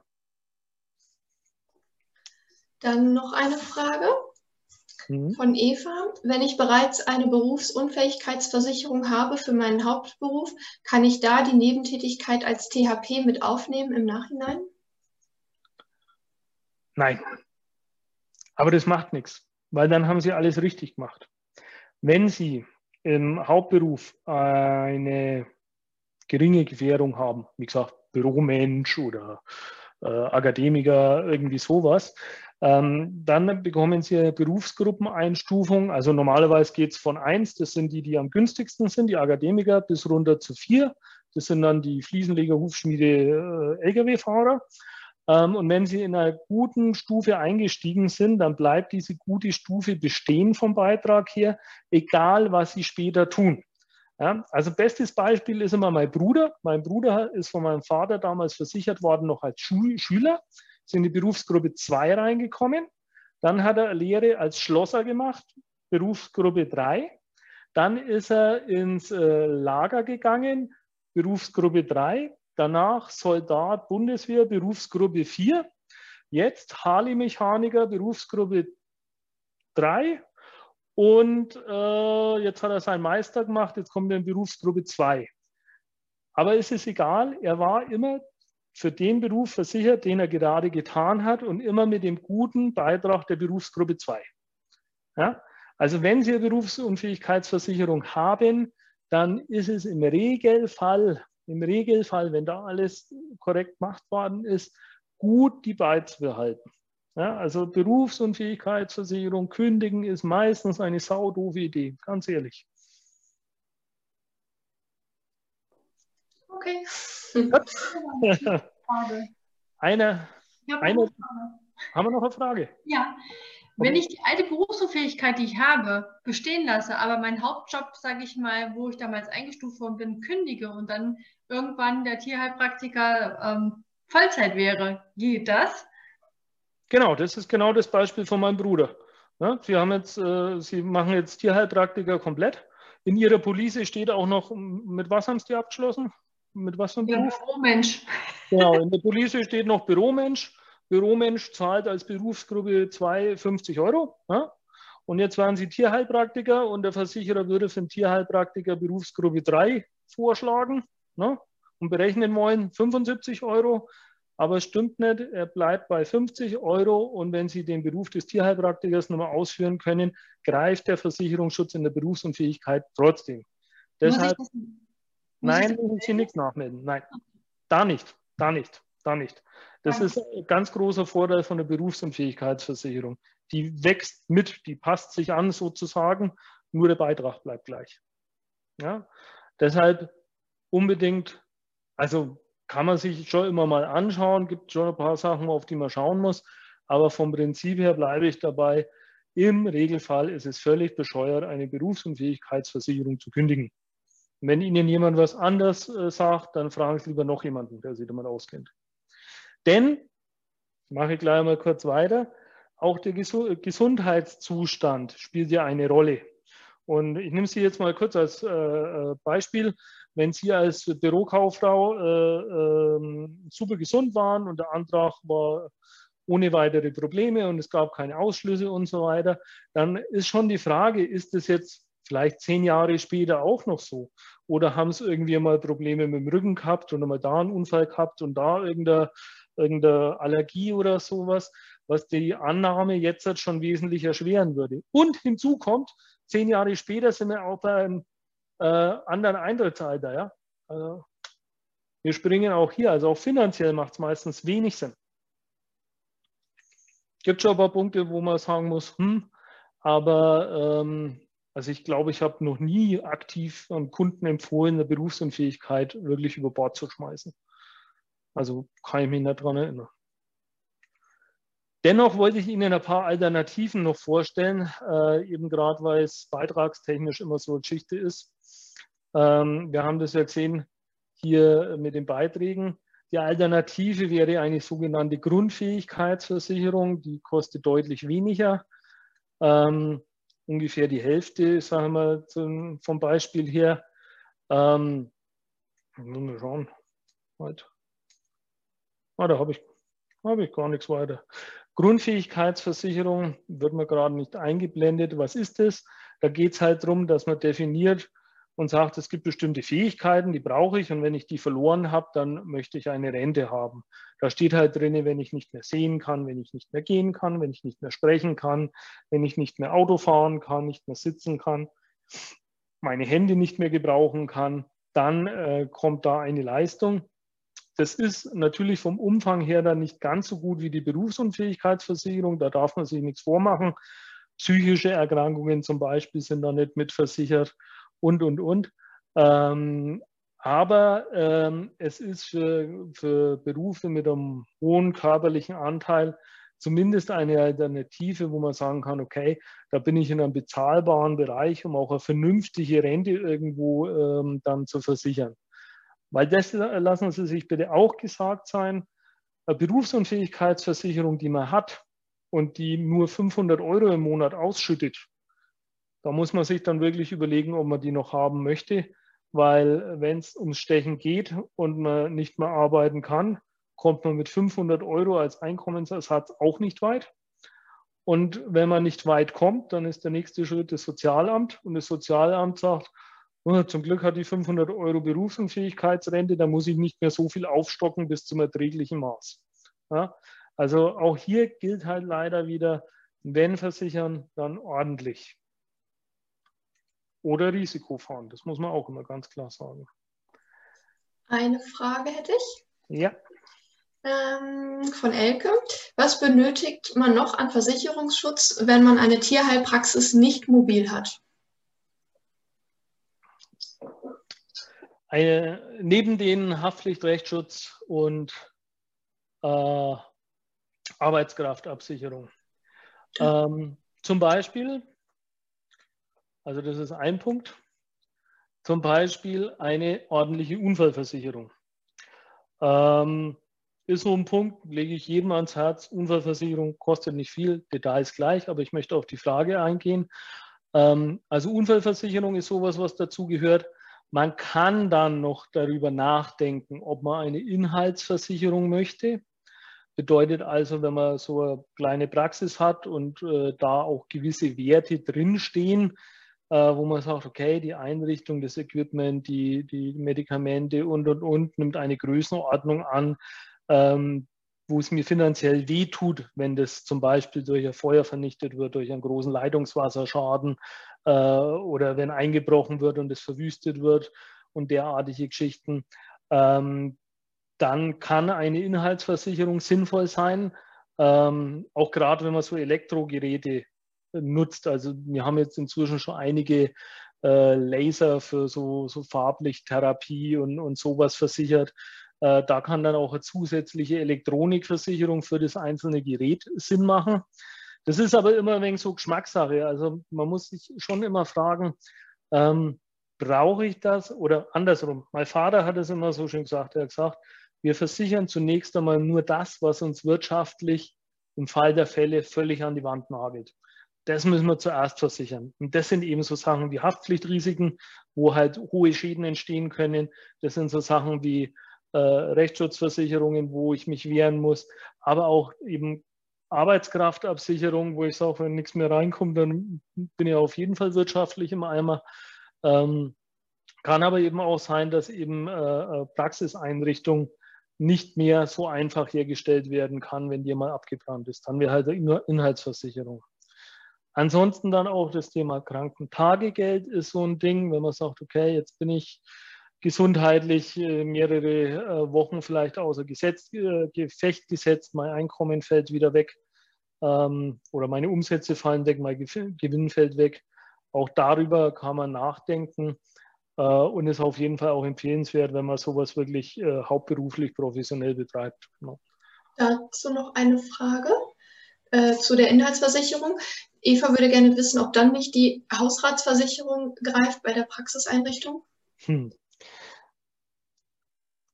Das ist cool. Bei Ihnen kann ich, aber das, das ist einfach so, kann ich immer sagen, naja, es kommt halt ein wenig drauf an. Eigentlich nicht, weil die Praxis ist ja eigentlich gewerblich. Und damit habe ich ja schon gesagt, sind wir eigentlich aus diesen Privattarifen raus.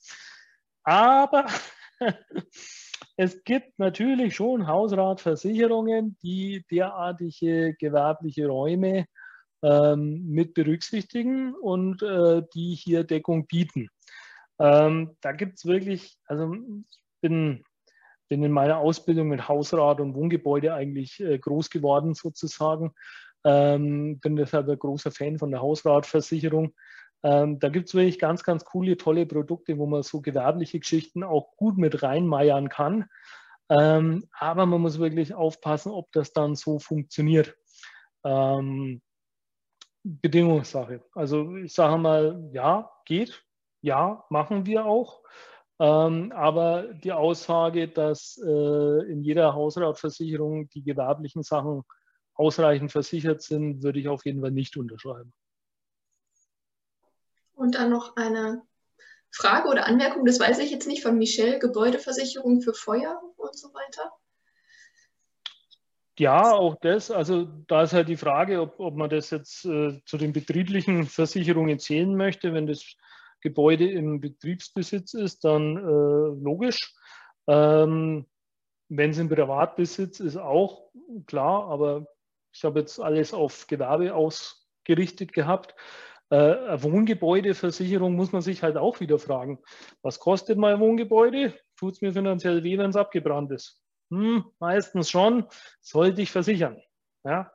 Und dann stelle ich mir halt die nächsten Fragen auch tut es mir weh, wenn da mal so 70.000 Euro Leitungswasserschaden durchmarschiert mit Trocknung und und und? Hm, wahrscheinlich auch. Und wenn der Sturm mal Dach abdenkt, wahrscheinlich auch. Und wenn der Keller voll gelaufen ist wegen einer Überschwemmung, wahrscheinlich auch. Also sollte ich eventuell Feuerleitungswassersturm und Elementarschäden versichert haben. Je nachdem, wenn es mir als wirtschaftlich wehtut. Ne? Also ähm, ja, also hatte ich jetzt nicht so im Fokus, weil äh, ich halt gerade auf Gewerbebetriebe und, und da sind wir meistens im nebenberuflichen Bereich unterwegs, deshalb habe ich es nicht mit aufgenommen. Aber grundsätzlich ja, also mein Haus ist. Ja, so war es aber gemeint tatsächlich. Okay. So war es aber gemeint. Also die Gebäudeversicherung ist so gemeint, wenn ich in meinen eigenen vier Wänden, in meinem Haus, ähm, eine eigene Praxis habe, mhm und hier ein Feuer ausbricht, jemand einbricht und mir meine Sachen klaut, dann brauche ich ja nicht nochmal eine extra Inhaltsversicherung, wenn meine Gebäudeversicherung, mein Hausrat das abdeckt. Genau, also wenn äh, man muss immer unterscheiden, was kaputt geht. Ne? Wenn Gebäude kaputt geht, Mauerwerk, Ziegel und so weiter, dann ist es Gebäude. Ähm, und das Gebäude habe ich, äh, wenn ich wenn die Praxis weniger wie 50 Prozent der Wohnfläche ausmacht, in einer privaten Wohngebäudeversicherung versichert. Und die Inhaltsdeckung, die brauche ich eben dann nicht, wenn ich eine Hausrat habe, die entsprechend äh, modifiziert ist, dass der gewerbliche Anteil auch mit versichert ist. Okay, gut. Ähm, wir sind schon ganz schön gut in der Zeit, glaube ich. Ähm, ich wollte Ihnen noch kurz das Thema Unfallversicherung auf die Schnelle, also wie gesagt, ich bin ein großer, großer Fan davon, ähm, sollte meiner Meinung nach jeder Tierbehandler haben. Ist relativ günstig zu haben, 15 bis 20 Euro im Monat, kriegt man schon ordentliche Summen hin ähm, und hat halt dann sehr schnell Leistung nach einem Unfall, um eben weitermachen zu können. Wenn Sie noch ein bisschen äh, Zeit haben, würde ich noch gern das eine Thema diskutieren, das vorhin schon aufkam. Was passiert, wenn mich ein Kundentier beißt, tritt, wie auch immer, ähm, weil ich da schon gesagt habe, ja, grundsätzlich ist das äh, natürlich ein Schaden, der ersetzt werden muss vom Kunden, weil der ja über 833 für sein Tier verantwortlich ist. Aber, und das unterstreicht auch nochmal die Wichtigkeit der Unfallversicherung, das kann man so und so sehen. Und das ist wirklich ganz spannend. Jetzt schauen wir mal in einen Gerichtssaal rein Da wird verhandelt äh, über eine Tiertrainerin. Ähm, und die Tiertrainerin, die wollte eben das äh, Pferd vom Beklagten ausbilden. Und äh, das äh, Pferd hat sie aber beim Ausladen getreten. Sie hat erhebliche Verletzungen davon getragen und die Trainerin verklagt dann den Besitzer des Pferdes auf Zahlung Schadenersatz und Schmerzensgeld. Ja? Also im Endeffekt, Sie können es auch auf sich übertragen, wenn Sie Hunde, Katzen äh, behandeln, dann beißen die sie halt vielleicht. Ne? Okay, der Tierhalter äh, beziehungsweise dessen Haftpflichtversicherung sagt, nö, nö, ähm, der, der, Tierhalter ist da nicht verantwortlich, der war nicht dabei, der hat auch keine Möglichkeit gehabt einzugreifen und es zu verhindern. Er ist nicht schuld und, und haftet deshalb nicht. Obwohl wir ja damals, äh, oder was heißt damals, vorhin gehört haben, dass der 833 gar keine, äh, kein Verschulden voraussetzt. Sagt der Haftpflichtversicherer, ne, sehen wir nicht so. So, was entscheidet das Gericht? Zweite Instanz, Oberlandesgericht. Ja. Die Frau, die Tiertrainerin, hat keinen Erfolg, weil äh, die, das Gericht sagt, der 833 hat sich nicht verwirklicht. Ähm, die Ausbildung, die sie da angeboten hat vom Pferd, das hat sie gegen Entgelt gemacht. Damit war sie sich einer gewissen äh, Gefahr bewusst und weiß, worum es geht. Und dieses erhöhte Risiko hat sie in Kauf genommen, um eben Geld zu verdienen. Und deshalb tritt sozusagen äh, dieser Entschädigungsanspruch aus der Tierhalterhaftung zurück. Und ähm, damit ist der Käse gegessen.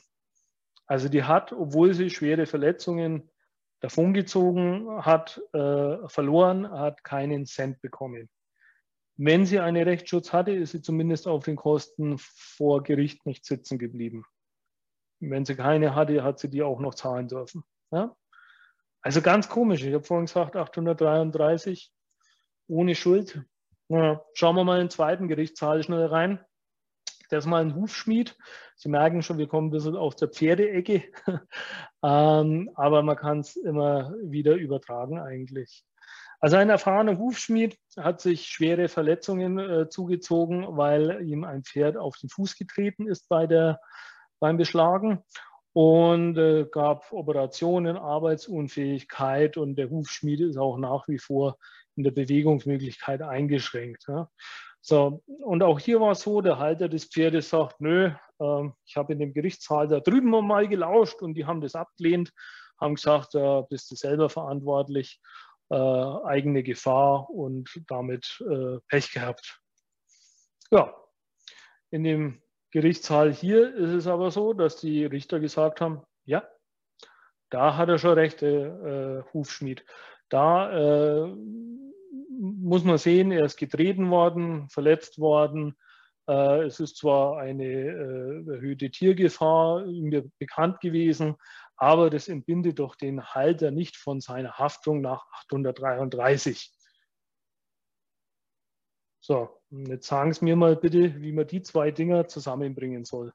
Ja, fast derselbe Sachverhalt, zwei völlig unterschiedliche Aussagen vor Gericht. Ja. Ähm, einmal gewinnst du, einmal verlierst du, einmal zahlst du die Kosten für den verlorenen äh, Verfahren, einmal äh, kriegst du dein Schmerzensgeld und Verdienstausfall ersetzt. Also eigentlich wäre es schon gut, dass wenn man verlieren sollte, man Rechtsschutz hat und eigentlich wäre es auch schon gut, wenn man irgendwie so eine Arbeitskraftabsicherung hätte oder zumindest so eine Unfallversicherung, die ich hier auch leisten würde. Ähm, weil man weiß ja nie, was so ein komischer Richter entscheidet. Ja, das war quasi mein Schlusswort. Das waren die Themen, zu denen ich Sie ein bisschen aufrütteln, ein bisschen informieren wollte. Sie sehen, das ganze Ding ist eigentlich einfach und trotzdem irgendwie komplex. Äh, Sie müssen es irgendwie hinbekommen. Äh, Sie können es im Alleingang machen. Sie können aber auch gerne auf mich und mein, mein Team zukommen. Wir wissen so ungefähr, wie es geht. Wir würden Sie dann auch nicht allein lassen, wenn jemand mit einer Urheberrechtsverletzung um die Ecke kommt. Äh, nein, äh, im Versicherungsfall nicht allein lassen. Und ich glaube, das ist das Wesentliche, dass man da jemanden hat als Ansprechpartner. Ich hätte auch schon noch ein paar Fragen. Na dann. Elke würde gerne wissen, Nehmen wir mal an, ich bin Tierheilpraktikerin und habe eine Praxis. Was alles an Versicherung ist wirklich sinnvoll? Naja, zunächst mal das, was wir gerade besprochen haben. Was nicht draufsteht, ähm, ist das Thema Altersversorgung noch. Da darf man sich auch nicht äh, in die eigene Tasche lügen und, und denken, man hat da irgendwie als Selbstständiger mordsmäßig vorgesorgt im Normalfall. Und dann ist es halt wirklich individuell, was man, was man hat. Sind Gebäude da, sind Fahrzeuge da. Ähm, auch Krankenversicherung, also private Vollkrankenversicherung ist ein Thema, mit dem man sich befassen kann. Auch das ist aber auch ein abendfüllendes Thema, in dem ich selber auch gar nicht so fit bin, muss ich sagen. Da ist vielleicht der einzige Hinweis, ähm, private Krankenversicherung muss man sich sehr, sehr gut überlegen, ähm, denn das schaut manchmal sehr, sehr gut aus und in ein paar Jahren dann irgendwie gar nicht mehr. Ähm, ja, und ansonsten Haftpflicht, Arbeitskraft, Rechtsschutz, Unfallversicherung als Basis, zumindest äh, wenn es um Arbeitskraft geht elektrische Geräte, wenn in großem Umfang da sind, die man versichern möchte, wo man sagt, das würde mich finanziell an die Wand nageln, wenn das kaputt geht. Ähm, man kann über alles nachdenken. Es ist wirklich ganz individuell. Also gerade diese Apparate-Geschichte, ähm, wir haben da die tollsten Sachen inzwischen versichert mit, äh, ähm, was sind das so, so äh, ja, äh, nicht Sohlebäder, aber mit so Bedampfungsgeräten für Pferde und sowas, ähm, wo ganze Transporter umgebaut waren, wo man eigene Deckung braucht. Also sehr, sehr individuell und das, was ich heute vorgestellt habe, ist aber wirklich die Basis, über die man sich, über die sich jeder Gedanken machen muss. Dann ähm, von Alina, die Unfallversicherung greift auch bei beruflichen Fällen Unfällen und nicht nur bei privaten oder ist das auch je nach Versicherung unterschiedlich? Nee, das ist das, äh, das ist das sehr Gute an der privaten Unfallversicherung. Die greift eben nicht wie die gesetzliche Unfallversicherung über die BG nur im äh, Fall der, ähm, äh, des Arbeitsunfalls, sondern es steht hier weltweit rund um die Uhr in allen Lebensbereichen, also nicht nur Arbeit, auch in der Freizeit. Die greift immer. Sie sind also da wirklich 24 Stunden weltweit versichert mit einer privaten Unfallversicherung. Dann, äh, Andrea würde gerne wissen, welche Versicherung Sie vertreten. Achso, da bin ich wahrscheinlich vorhin etwas zu schnell drüber gegangen. Ähm, sorry. Ähm, ich vertrete überhaupt keine Versicherung. Ähm, ich bzw. mein Team, wir sind Versicherungsmakler. Wir suchen uns also unter den ganzen Versicherungsgesellschaften und den Tarifen, die am Markt sind, äh, die Sachen für unsere Kunden aus, die am besten geeignet sind. Und wenn man es dann äh, gerade eben in diesem Tierbehandlerbereich man sich festgesetzt hat und äh, eine gewisse Anzahl an Kunden hat, dann ist es, sage mal, ja, schon fast Reputationssache, dass man als Makler eigene Bedingungen schreibt und äh, diese Bedingungen dann exklusiv an seine Kunden gibt. Ähm, also es, wir haben zum Beispiel bei der Unfallversicherung einen ganz anderen Partner wie in der Haftpflichtversicherung oder in der Rechtsschutzversicherung. Ja, das sind einfach verschiedene Unternehmen. Wir vertreten keins, sondern wir vertreten immer unseren Kunden und das ist auch ganz, ganz wichtig im Schadenfall, äh, weil der Vertreter vertritt die Versicherungsgesellschaft und er muss machen, was die sagt. Und wir vertreten unseren Kunden und wir müssen machen, was der sagt. Und so können wir natürlich im Schadenfall auch ganz anders agieren, ähm, wie jetzt ein Vertreter, der da vielleicht irgendwo mal, ähm, wenn es äh, rund geht, äh, von seinem Chef da zurückgezogen wird. Und ähm, ja. ja, also ich vertrete keine Versicherungsgesellschaft. Und dann wird die Elke gerne wissen, ob Sie ein Kombiangebot haben, was alles abdeckt. Äh, nee, sind eben aus dem genannten Grund, ähm, dass ein Versicherer vielleicht eine sehr gute Betriebshaftpflichtversicherung hat, bedeutet es nicht, dass er gute Unfallversicherung hat. Zwangsläufig, kann schon mal sein. Ähm, und deshalb haben wir eben hier verschiedene Verträge bei verschiedenen Gesellschaften. Äh, die wir grundsätzlich anbieten. Wenn man jetzt dann natürlich eine Sondersituation hat, wo man sagt, okay, ich mache jetzt noch, ach, keine Ahnung, ich bin Tierheilpraktiker und zusätzlich Hufschmied, dann würden wir wahrscheinlich wieder zu einer anderen Gesellschaft gehen, ja, die halt die Kombination gut kann. Aber wir machen das schon immer sehr individuell, äh, wenn es individuell sein muss. Und dann halt auch mit den Versicherern, die dazu passen dann. Aber Sie haben doch bestimmt noch Ihre Informationsmappe, oder? Die wir auch unseren Schülern immer zur Verfügung stellen. Selbstverständlich haben wir die. Was wir ja auch, genau. Also Infomaterial gibt es ja auch. Ja. Also wenn äh, äh, da Fragen sind, also detaillierter auch zur eigenen Situation, ähm, bitte gerne einfach Kontakt aufnehmen. Ähm, fischerversichert.de ist unsere Homepage, da finden Sie auch alle Kontaktmöglichkeiten. Einfach mal anrufen. Die Carola freut sich über jeden, der anruft. Das ist unsere sagen wir, Hauptakteurin bei den Tierbehandlern ähm, und, und tut sie da gerne beraten. Also ich natürlich auch, bloß ich bin manchmal unterwegs. Mache Online-Seminare oder so. Von Alina noch eine Frage. Ich muss noch mal zur Unfallversicherung nachfragen. Das heißt, wenn ich im Nebenerwerb ohne Mitarbeiter tätig bin und eine Unfallversicherung habe, brauche ich keine zusätzliche Versicherung über die BG? Nee, das heißt leider nicht, weil die BG ist eine Pflichtversicherung, an der kommen Sie einfach nicht dran vorbei.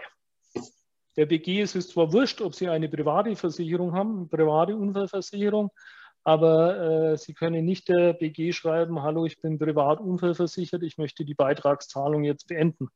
Ähm, da werden die nicht mitmachen, leider. Okay, wenn ich das richtig sehe, dann sind keine Fragen mehr da. Aber ich denke, wenn ihr im Nachhinein noch Fragen habt, dürft ihr den Herrn Fischer immer anschreiben oder seine Kollegin. Nein, mich. Auch gut. Nee, also oder aber, wenn ihr, äh, genau, oder ihr schickt mir die E-Mail und ich leite dann die Kontaktdaten weiter, ist auch gar kein Problem. Genau. Ja. Ne? Also das wäre vielleicht ganz, ganz toll, wenn Sie einfach mal die Kontaktdaten dann an Verteiler durchjagen. Ja. Ähm, das ist kein Problem. Und dann einfach melden, vor 8 bis 16.30 Uhr ist bei uns eigentlich immer jemand da. Also nicht nur eigentlich, sondern ist jemand da. Äh, und es kann Ihnen da auch jeder wirklich weiterhelfen, weil alle sich mit dem Thema Pferdebehandler befassen und auskennen. Genau. Dann würde ich sagen, entlassen wir euch in den Feierabend. Na dann. Einen schönen Feierabend von mir noch. Genau, einen schönen Abend. Wenn ihr was habt, meldet euch. Und dann bis bald. Dankeschön. Feierabend. Tschüss.